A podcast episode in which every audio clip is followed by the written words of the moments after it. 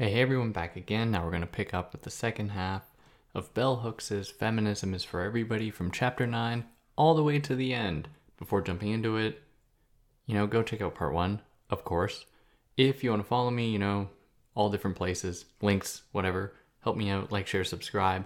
If you're listening to this on a podcast platform, you can leave a review. That'd be cool. And yeah, without further ado, let us jump into this half here, the second half of the text. Now, really I want to emphasize a content warning because we're going to be talking about domestic abuse and violence against women. So, you know, take care of yourselves. Just know that that's going to be uh, part of what we talk about here because certainly when we talk about feminism, we have to consider these things. Now, starting with chapter 9, uh, titled Women at Work. Now, during second wave feminism, the right to work was framed as a liberatory project, as a liberatory opportunity. The right to work was a way by which women believed that they were going to claim equality. Now, it wasn't all women. And, you know, when we talk about the waves of feminism, you know, wave one being like from the 1880s ish till the 1950s ish, wave two from the 19 late 1950s, 60s ish to the 80s, 90s ish, you know, there's you know the, these things are not set in stone. So it's always important to note that when we talk about second wave feminism and what i'm saying now about the effort to enter the workforce that wasn't all feminists. That was just some of them. Largely the loudest amount. What we've already talked about is that this was something sought mostly by white middle class women.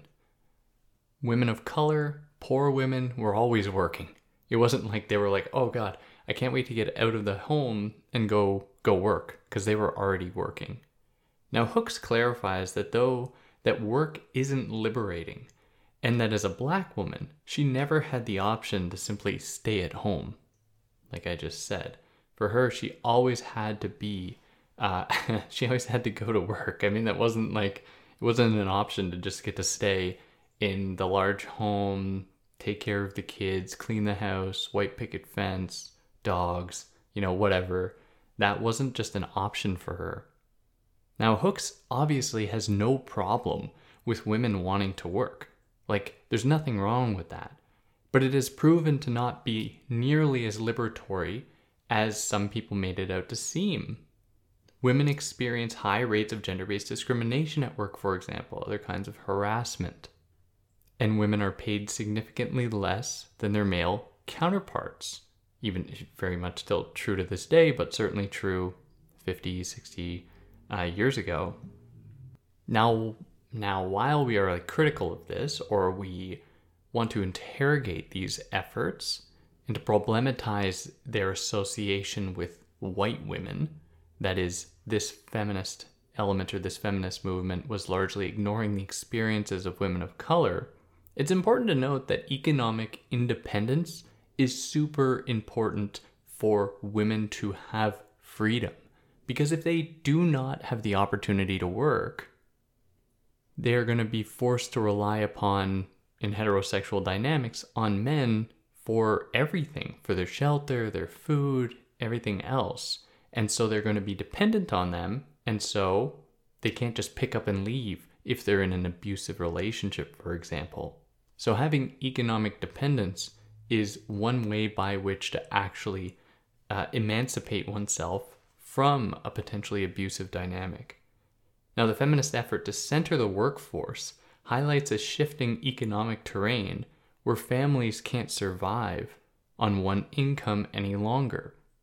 Again, this is this is strictly like you know thinking about the 1950s and 1960s in America. This was really in reference to white families where for a long time, well, a long, kind of a, you know, a few years in the United States, it was possible for a family of like four or five to depend upon a single income. That is, one person, most of the cases the father, would earn enough money for everyone. Now that began to change. Austerity measures kicked in. Less and less government funds were actually going to helping people. Corporations started to get larger, more and more money in corporations started to be siphoned off into offshore banks and stuff taken out of the economy less money to go around, more people then forced to work in order to make ends meet. So women were forced to actually enter the workforce not just because they wanted to be liberated from male oppression or to exert a kind of autonomy in the workforce, but also because they had to. Their families depended upon it. No longer would one income be enough to actually keep the family afloat. So, the underwriting theme here that Hooks wants to draw our attention to is the way that work under capitalism is oppressive. And that's a big claim to make because I don't know, I don't know what you all know, but just to explain what that means simply, to give you kind of snapshot of what Marx Marxist critique looks like. Marx said, really quite famously, he was like, the only way that people are able to make profit under capitalism is if somebody is being underpaid for their labor. So, for example, if I go and work at McDonald's, and um, you know my ratios and my numbers are going to be wrong here, but I think the point is still going to be accurate. If I work at McDonald's and I make McDonald's eleven dollars in an hour, but they only pay me ten dollars, what that means is that I have been shortchanged one dollar. I have made the company $11, but I have been paid $10. Now, in reality, the situation is much worse. Like, an hour of my labor, my labor power at McDonald's will likely earn, you know, three, four, five times what I'm actually paid. But let's just stick with the $11 versus $10 example. In that moment, my labor power, or, you know, I can pose the question to you what is my labor power actually worth for one hour? Is it $10 or is it $11? The objective true answer is that it's worth $11. It has earned $11 in the market. The burgers I've made, or whatever, or the fries, whatever, anything that I've made has earned $11 in the market, while I've only been paid $10. So, in that way, industry under a capitalist economy is by nature exploitative and therefore oppressive. But really, though, uh, come on, if it, if it was really just like $11 to $10, it, you know, who's going to complain about that?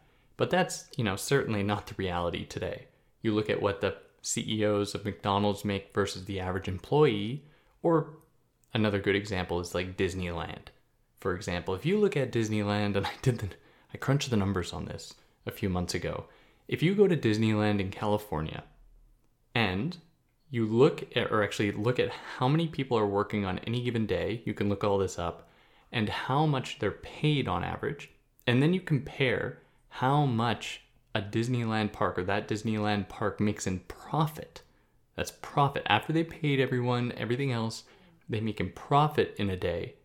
They could pay each employee an extra $100 a day and they would still make like $8 million in profit for that day, which is like, it just seems like, well, maybe they should then pay people a little bit more if they can.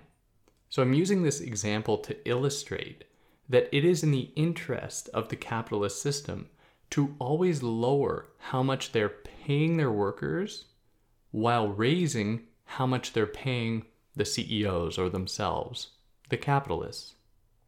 So, this is what Hooks means when she says that under capitalism, all work is oppressive, something that Marx and, and others have said before her as well.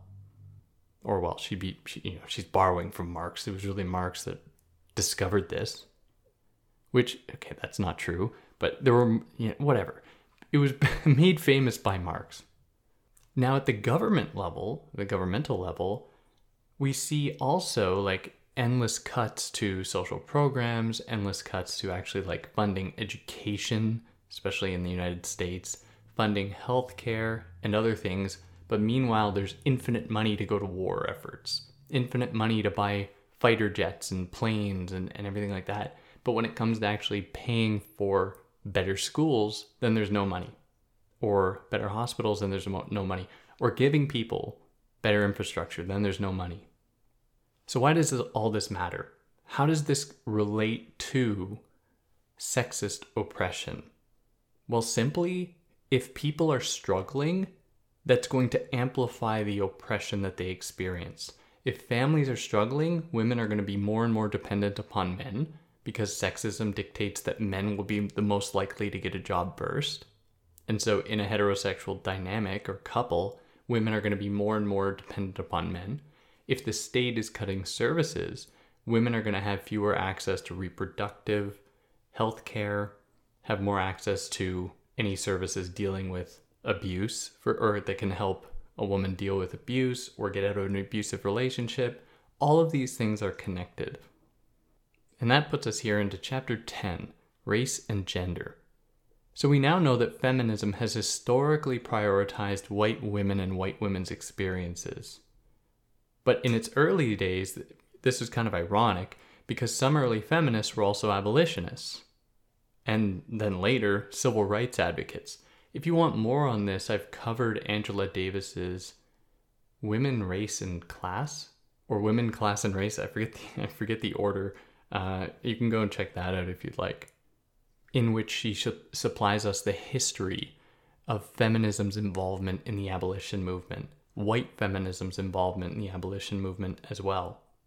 Now, when the suffrage movement kicked off, that is, women fighting for the right to vote, some white women feared that black men would earn the right to vote before them, which is was kind of a negative uh, reason to start the suffrage movement. They wanted to earn the right to vote because they didn't want black men to have the right to vote. There was a fear among white women that if black men had the right to vote, that that would mean there were more men out there to oppress them in political power.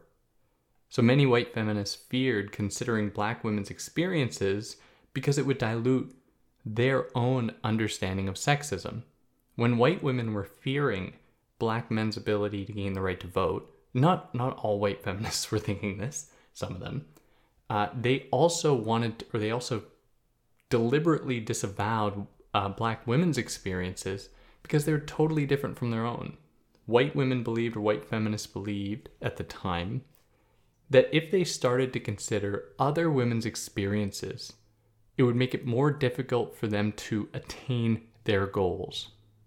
On the other hand, black women, anti racists, and feminists, to them, and I think they're right, believe that the only actual way to combat sexism would be to include black women's experiences, because black women are women too. Black women experience the world as women and undergo and experience sexist oppression what better way to actually identify the problem of sexism, the oppression of, oppression of sexism, than to include as many victims as possible and to include their voices and experiences to better understand how sexism operates and how patriarchy functions to privilege men at the expense of women's uh, bodies and their labor.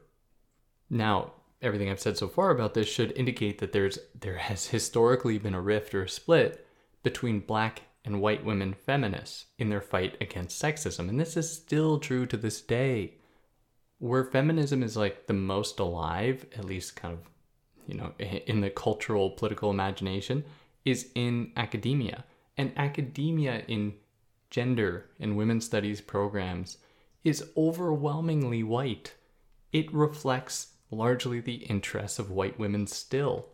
So while much progress has been made, certainly there's still a long way to go before feminism actually is an inclusive, equitable project in opposing sexism in all its forms. And that puts us here into chapter 11, titled Ending Violence. So, feminists have made great strides in opposing and exposing the world to the ubiquity of gender based violence, just how common gender based violence is. Also, though, in making us aware of same sex abuse. So, like Hooks said last time in the last episode, or the first half of the book, she's clear that sexism and patriarchy don't have anything really to do with men and women, like biologically, where she says that men are victims to sexism just like women are, not as much, of course, and women can perpetuate sexism as much or more than men. It's not like women are magically predisposed to not being sexist. You know, they can contribute to it as well. And so we can see patriarchal and sexist violence even play out in settings where uh, there's a same sex couple, for example. But when thinking about this, she strays away from or encourages us not to adopt the language or refer to this as domestic violence. Instead, she suggests that this is patriarchal violence. She thinks that this is more accurate because cases of domestic abuse are rooted in sexism, even when it is between two, two same gendered people. Now, despite this, it is highly gendered, of course, like we know. More than 80% of all like domestic, and that's a conservative estimate, of all domestic abuse cases are men acting violently or committing violence against women. But in any situation, any instance of intimate partner violence, Hook suggests that this is patriarchal because patriarchy and violence go hand in hand. They are both, or patriarchy uses violence as an instrument of power. Power is exercised in this way to exert control over people.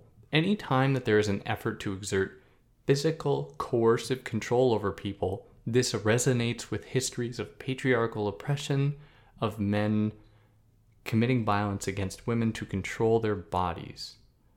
And of course, this extends to children as well, where children experience, uh, of course, they experience so much abuse by both men and women, parents and adults. So, even in cases where women inflict violence against children, Hooks is clear that this is an example of patriarchal violence because it is a demonstration of power through, uh, through physical force and violence.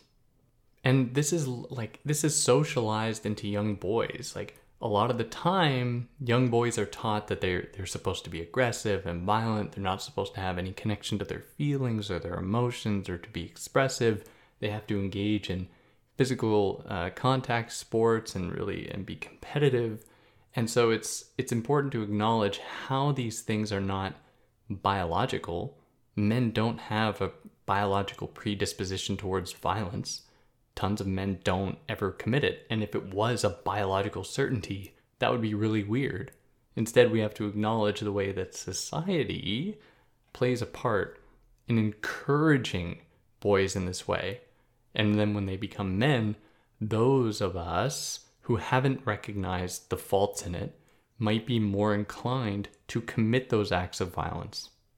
And if anyone wants more on this, there's a really great documentary. Uh, it's not it's not an easy watch, of course. Like you really go into the content warning because it discusses a lot of violence against women and racism. Uh, but it's called Tough Guise. Tough, like spelled you know standard way but then Guise spelled G U I S E. Really great documentary. I think you can find it on YouTube for um for free.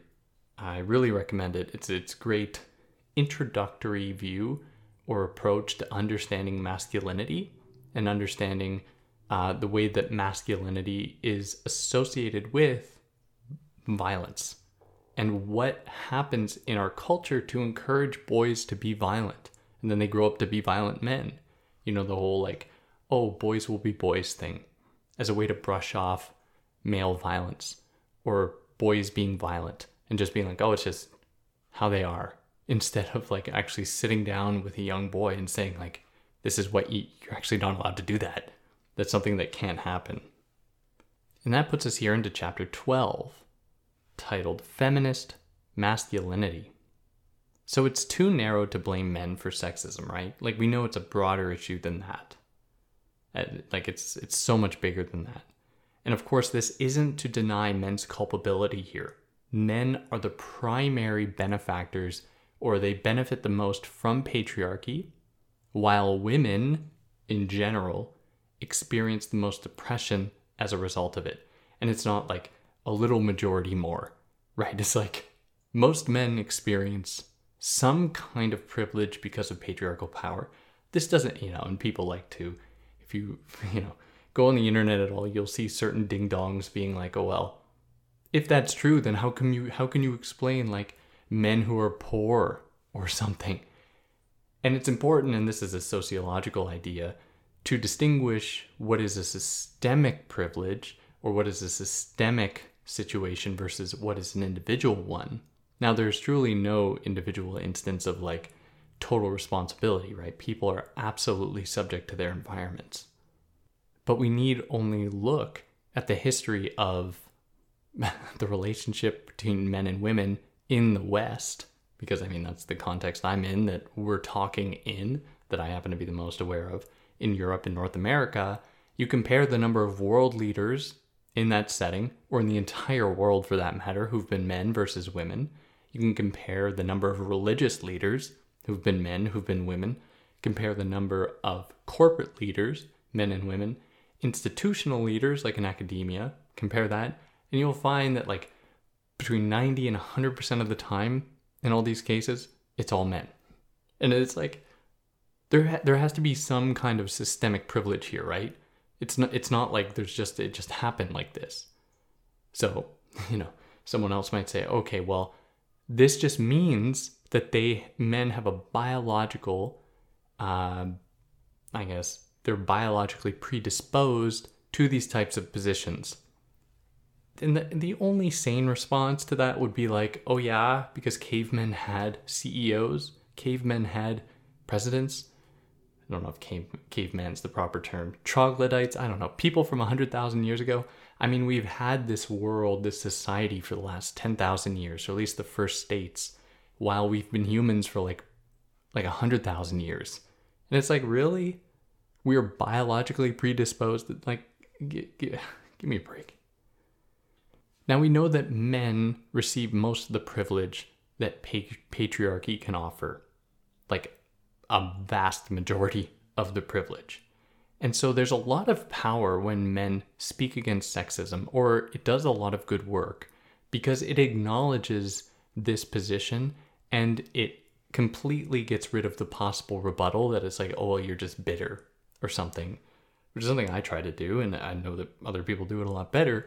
But it's extremely important for men to speak up against sexism and to act as role models that are not these hyper aggressive macho dudes who just find their only way to exist in the world by their being aggressive or exerting force on other people.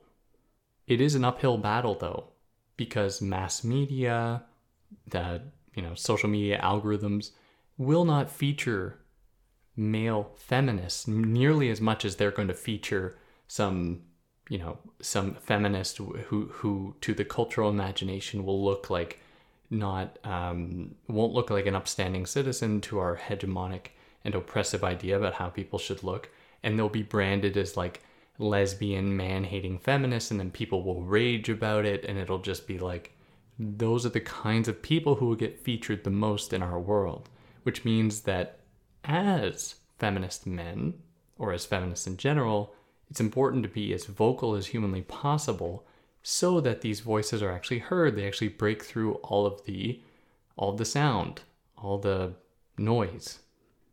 And the point is not to do away with masculinity outright. Like there's nothing there's nothing wrong with that inherently. The point is to offer men more opportunities to have more meaningful connections in the world beyond just like playing video games with one another so that they can actually be open with one another, embrace other men, learn to care for other people instead of just thinking about their place in the world as being their own, you know, their own role in the world, and they're not being other people. And this, I, you know, I personally, I fundamentally believe will lead to the betterment of men's lives. It might mean that men don't go on killing sprees because men commit the most uh, violent acts in this world. They might be less likely to commit suicide.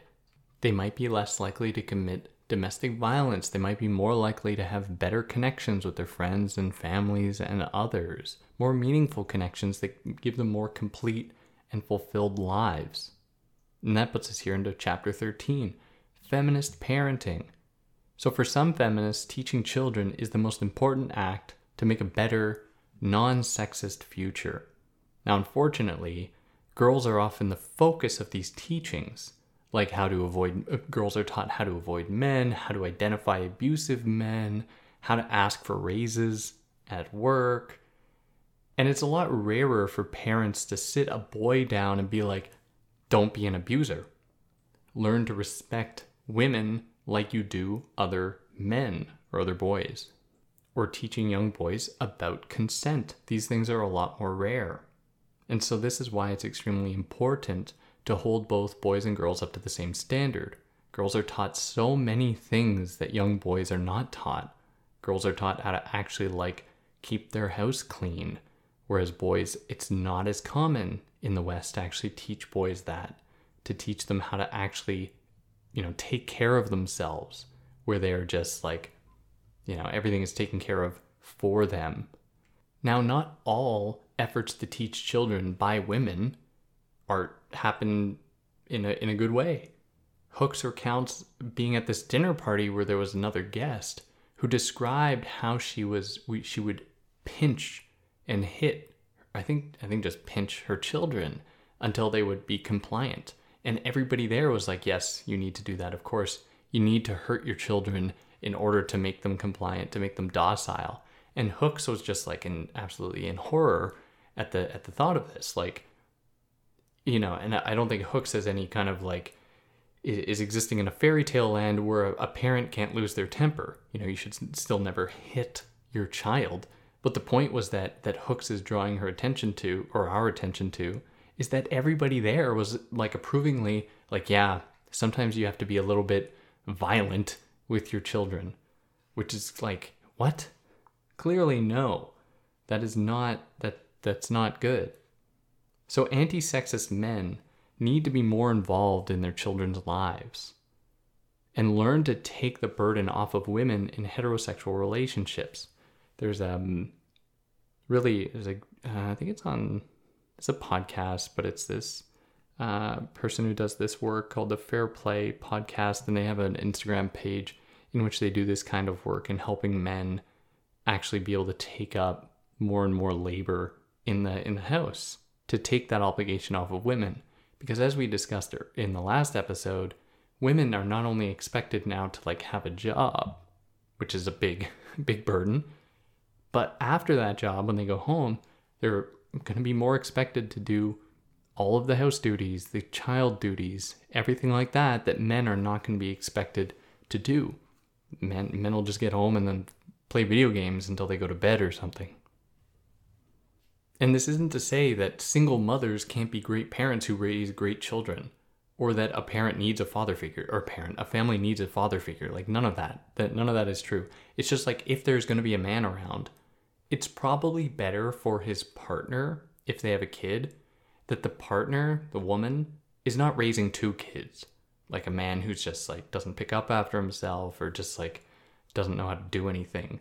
Like that's not helpful to anyone. That'll make that'll raise the stress in the family household and probably uh, make it harder for that kid to have a, like a normal relationship w- with their parents because there's going to be heightened stress there's going to be more difficulties there's going to be everything else like the you know the there, there's a domino effect here.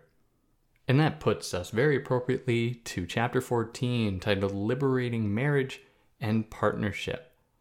So feminists have long had a fraught relationship with heterosexual marriage because historically it has been an oppressive institution.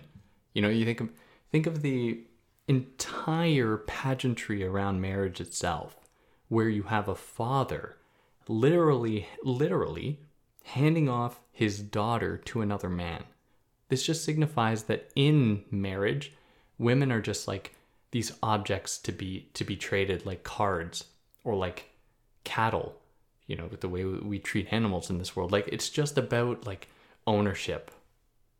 Now there are other options, of course, like non-heterosexual uh, couplings, like lesbian women, or non-monogamous couplings that allow people, not just women, because again, feminism is for everybody. Feminism is something that wants to improve men's lives as well, like non monogamous couplings that allow people to not uh, put all of their expectations onto one other person in in every walk of life, like sexually, romantically, uh, socially, which is what we do with heterosexual couples. We put everything onto one other person to satisfy all of our wants and desires, which is a big burden to put on one person. Wouldn't it make more sense if this was split out, or split out, spread out a little bit? I think it would make a little bit of sense. But it's not like easy to do. Every single structure, every institution in our world, every bit of entertainment points us in the direction of finding that one person to spend the rest of your life with, and that's just what's supposed to happen. But in many of these instances where that you know, you have the romantic heterosexual ideal play itself out, women often find themselves to be the least satisfied sexually, romantically, intimately, uh, domestically, socially, culturally. Women are the most dissatisfied. And it makes sense. Like the entire history of how men actually, entire history, that's a big term, but like most men learn about what it means to be a partner through other media and entertainment that's been created by men. So they consume so much entertainment where like sex teaches them it teaches them that sex stops after the man finishes, for example, or that sex must include penetrative acts. Like all of these things that do not account for the various ways that men and women experience pleasure and how they desire and want to be desired. But the social scripts that we have in place that encourage us to adopt compulsory heterosexuality, to use Adrienne Rich's term, all of this just teaches us that we should never question it. We should never ask if it's really what we want or if there are, are alternatives. And as a result, it just perpetuates cycles of oppression, where in many situations, women will feel like it's their fault if they're in an abusive dynamic because they've done everything right, like they've followed all the scripts. But it's, you know, they might be being abused, and then therefore it's their fault because the men are just doing what they've been told. They're taught not to be like helpful in the house, they're taught to be aggressive, they're taught to be rude, everything like that. And so women easily internalize any kind of abuse as their own fault. And that puts us here into chapter 15 A Feminist Sexual Politic and Ethics of Mutual Freedom. So women have historically been denied sexual freedom in the West, unless it was to satisfy men's desires.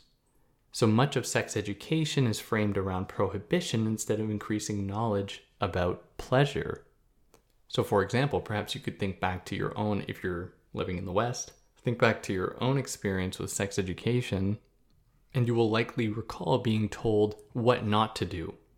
Like, don't have unprotected sex, you know, don't have sex before marriage, uh, wait till you're 18. Like, if you are going to have sex, use a condom. Like, chances are you weren't taught about different ways to have sex, different people to have sex with, different ways to experience pleasure with your body. Our whole culture is one i'm being very general of course so lend me an olive branch. But um, our whole culture at least in terms of sex is organized around treating sex as something that should be kind of hidden away but that we are nevertheless obsessed with. And what that does is it helps to perpetuate what has been established as the normative the the norm of sex that is heterosexual couplings, monogamous heterosexual couplings, and it just says like, oh, this is normal, so we don't need to talk about it. Everyone knows it's in all our entertainment, all our media, and blah blah blah.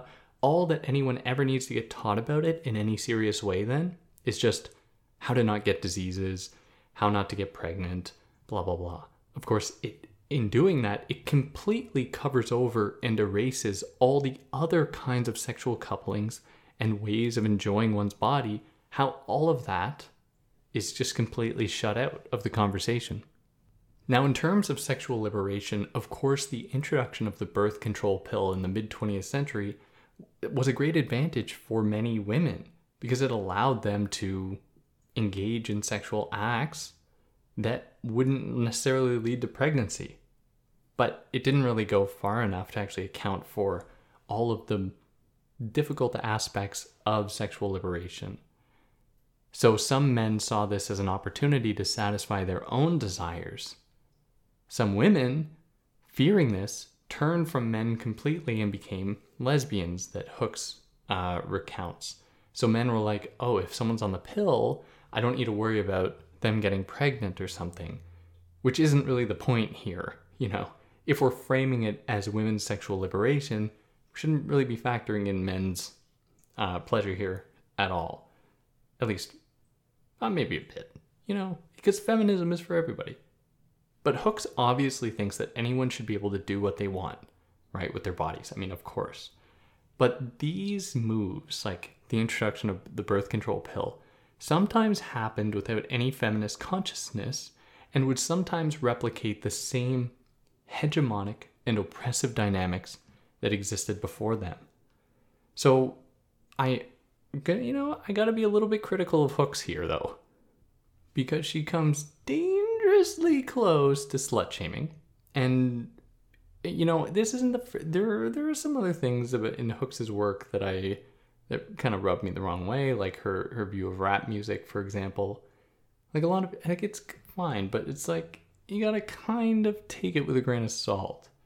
But we need to be critical of her here because she uncritically criticizes sex work by saying that sex workers, in her words, in her words, Sex workers refuse to acknowledge the fact that whenever a woman prostitutes her body because she cannot satisfy material needs in other ways, she risks forfeiting that space of sexual integrity where she controls her body. So the qualification here is that in situations where women are forced to do it, she's saying that they do not have autonomy. And I'm like, eh, but, you know, they kind of do. There are a lot of sex workers who are feminists, who are very much aware of what they are doing because they can get money from it. I don't know why it's condemned. Sex work is condemned as being any less than any other kind of work. Do we say this about professional athletes who put their bodies on the line every single day? That essentially their bodies are not theirs, they're their coaches or they're owned by a sports team? Why is it only when it comes to women's bodies and women claiming their bodies and doing what they want with them that it's seen as being like oh you're losing your own liberation or you're you're letting you know you're just falling into men's hands i think that sex work is actually a way to oppose male power not in all instances of course because of course there are cases where women are being trafficked or they're they're owned by men of course like not those cases which is why it should be legal why it should be able to be done in ways that are safe for the people involved. Not to mention, of course, that there are lots of male sex workers as well that Hooks just seems to totally ignore, who do so under the exact same conditions that she describes where they are they might be forced to. Doesn't make it any less legitimate. But it's kind of weird that she's just focusing on women here. But we take this with a grain of salt. And that puts us here into chapter 16 Total Bliss Lesbianism and Feminism. Now, to be a lesbian does not automatically mean someone will be a feminist. Like, there are lots of conservative, like lesbians, who oppose feminism. So, many feminists are lesbians, obviously. Many lesbians are feminists. Feminists are lesbians. I don't know if I repeated the same thing twice there. Feminists are lesbians, and lesbians are feminists. Many of them are.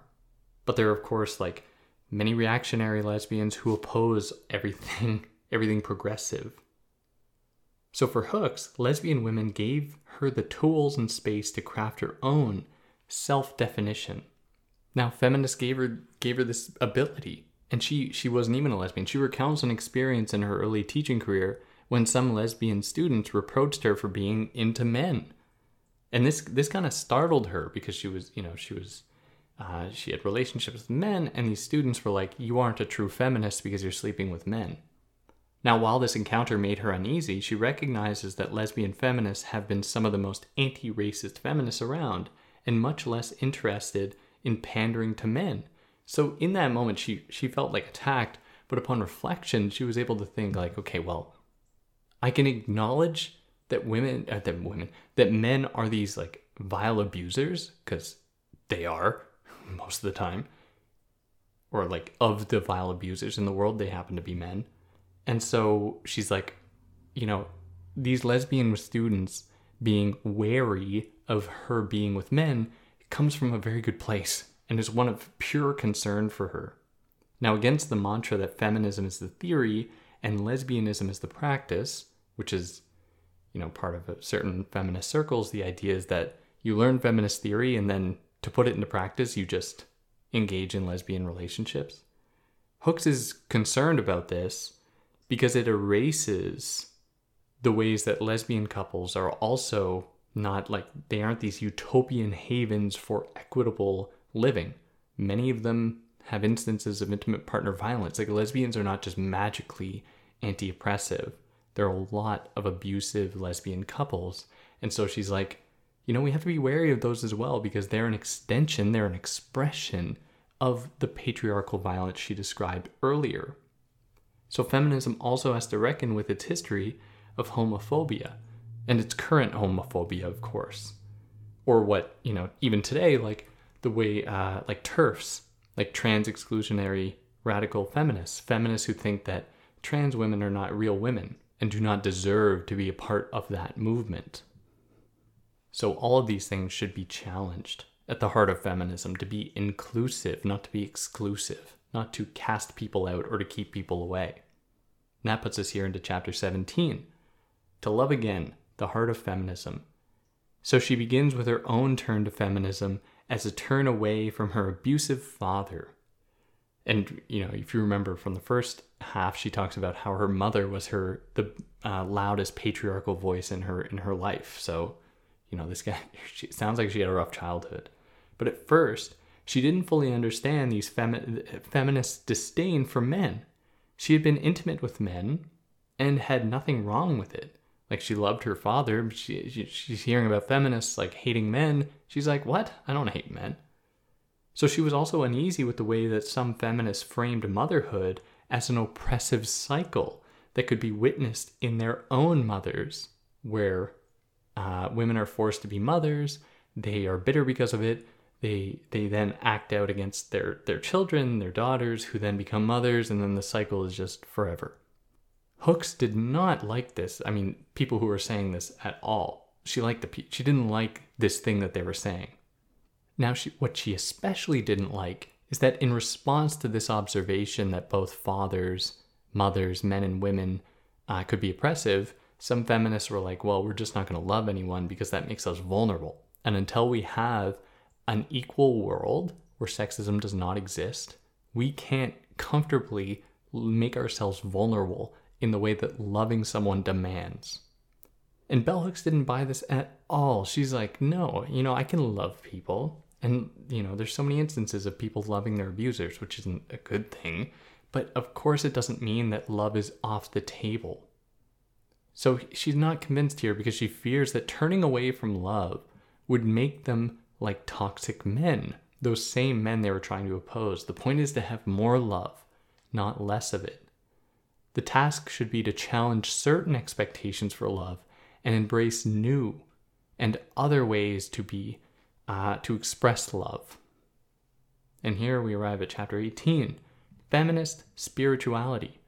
So much of the love and community Hooks would find in feminism were first given to her by her own religion and spirituality. Now, of course, not all religions and spiritualities are welcoming to women. Like, just look at the history of most of them how many religions have like a majority women at the at the front at the face of it? Or leading it i should say. It's a pretty good indicator if that religion is going to be uh, is it if it's equitable between men and women. Because it really it really isn't a hard idea just to have equality. It's really not that hard. And you can just find out if an institution has historically and therefore will they in the future what they'll probably look like just by looking at their history so we know that not all religions and spiritualities are welcome, welcome, welcoming to women and others. So she has no illusions about this, but religion was one of the first ways that she actually developed community. So some women growing up in the West who grew up with Judeo Christian values and, and religions would actually eventually turn away from that in favor of other religions who actually like worshiped women, worshiped women uh, deities like Hinduism, Buddhism, uh, just to find themselves being represented instead of you know God being a white dude in the sky with a beard and, and Jesus being a white dude from the Middle East, you know, tall, uh, jacked dude who you know sacrifices himself for everyone. These stories do not represent women, and these religious institutions do not historically represent women. Now, some other women didn't turn to other established religions, some adopted a kind of spirituality that looked at the very fabric of the universe and saw that one of its most fundamental properties was change. The universe is never stagnant, and it's kind of one of the central properties of humankind. You know, you, you never open a textbook and, and learn about someone in history, and all it says is, yeah, this, this bloke didn't change anything. It's like, what? You never read about people who just kept stuff the same. So they believed that to be spiritual was to also have a liberation mindset because liberation implies change. And that is in line with the very fabric of the universe. So, in our words, struggles then to end patriarchy are divinely ordained. The universe calls for it. It's also important to note that, like, not only are religious institutions have they historically been opposed to women being a part of their ranks, like they've actively opposed women's movements, like obtaining the right to abortion and other reproductive uh, health measures, for example. And that puts us here into the final chapter, chapter 19 Visionary Feminism. So, radical feminism has always taken a back seat to reformist feminism that experiences less pushback. So, what she's saying here is that feminists who try to work with the system, who try to make like policy changes, are reformists. Whereas radical feminists, in her words, they dream of equality and ending all discrimination and undoing climate change, uh, they, they, and so many other things, of course, in really changing everything very quickly, which is what she advocates for. I mean, we need what she calls radical feminism or visionary feminism to imagine a better future because the stakes are high. Like, we have to protect the planet, we have to defend people experiencing state uh, sanctioned oppression and violence. We must immediately start funding feminist education for everyone to make feminism accessible and not paywalled. So if you're still listening, share this. Maybe this will help someone learn about feminism and maybe they'll find it, you know, this will bring them We'll bring them on our side. You know, we can we can make them part of the cause. So if men don't put in the work to make more men feminists, then little will change because sexism often disallows men to listen to women. This is the, really the point of men's participation here. It's a way to combat sexism by using sexism. Because sexism just means that men don't listen to women most of the time. And so this is why it's important for men to take advantage of this and use their voices to challenge other men, or to challenge sexism, I should say. And here she ends with the following passage that I think is quite uh, it's beautiful. So she says that feminist politics aims to end domination to free us to be who we are, to live lives where we love justice, where we can live in peace, and feminism is for everybody. And yeah, hope that that was informative. If you like what I did, uh, you can like, share, subscribe, tell your friends. Who knows, they might get a kick out of it. You can leave a, leave a review. And yeah, if I got anything wrong or omitted anything, let me know. And on that note, take care.